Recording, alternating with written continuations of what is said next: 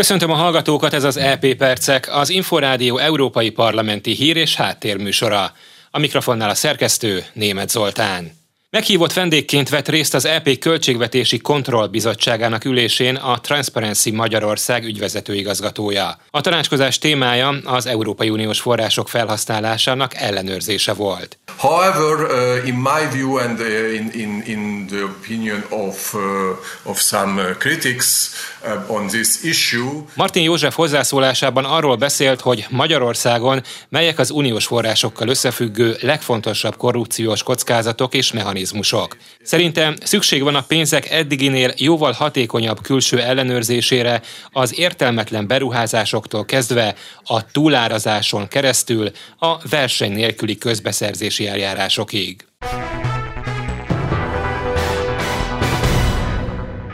A Pandora iratok által feltárt uniós vonatkozású visszaélések alapos kivizsgálására szólított fel az Európai Parlament. Az állásfoglalás alapján a bizottságnak kötelessége jogi úton fellépni az uniós szabályokat megsértő tagállamokkal szemben. A képviselők szerint az adóparadicsomok uniós fekete listája nem tölti be a szerepét, az arany útlevelek kiadását és a letelepedési programokat pedig uniós szinten kellene szabályozni. Az LP külön elítélte azon jelenlegi és korábbi uniós politikusokat, akik a Pandora iratok tanulsága szerint érintettek. Többek közt Andrei Babis cseh miniszterelnököt, Nikos Anastasiades ciprusi elnököt, Wopke Hoekstra holland pénzügyminisztert, Tony Blair korábbi brit miniszterelnököt és John Daly korábbi máltai minisztert, valamint uniós biztost. Ezen kívül Azerbajdzsán elnökét, Ilham Aliyevet és Milo Gyukanovics montenegrói elnököt szintén név szerint bírálja az állásfoglalás.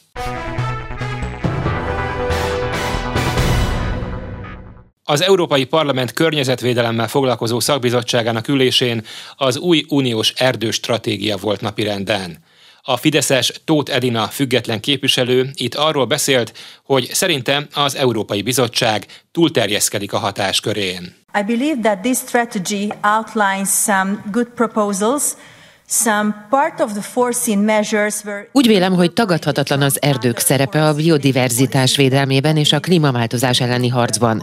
Ezért hazánk számára prioritása a fával borított területek gyarapítása és a meglévő erdőterületek megőrzése. Elutasítjuk azonban, hogy a fejünk fölött átnyúlva, a gazdálkodók és a társadalom érdekeit figyelmen kívül hagyva olyan egyoldalú megközelítést tartalmazó stratégiákat alkossanak, amelyek hazánkban 500 ezer erdőtulajdonos és több tízezer gazdálkodót lehetetlenítene el.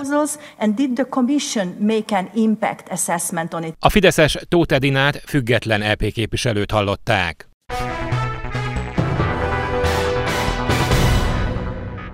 Rendkívüli sikert hozott az ingyenes Interrail bérleteket szétosztó Discover EU program kedden lezárult legutóbbi pályázata, jelentette be Újhelyi István, szocialista EP képviselő, a program mentora. 330 ezer jelentkezés volt az Európai Unió tagországaiból összesen erre a 60 ezer bérletre, és Magyarország köszönhetően például az Adom Diák mozgalomnak Magyarországon a túljelentkezés a jegyekre mintegy hétszeres volt, és ezzel az első harmadában vagyunk az európai tagállamoknak, tehát nálunk nagyobb volt az érdeklődés, mint sok-sok más országban. A szocialista Újhelyi Istvánt hallották.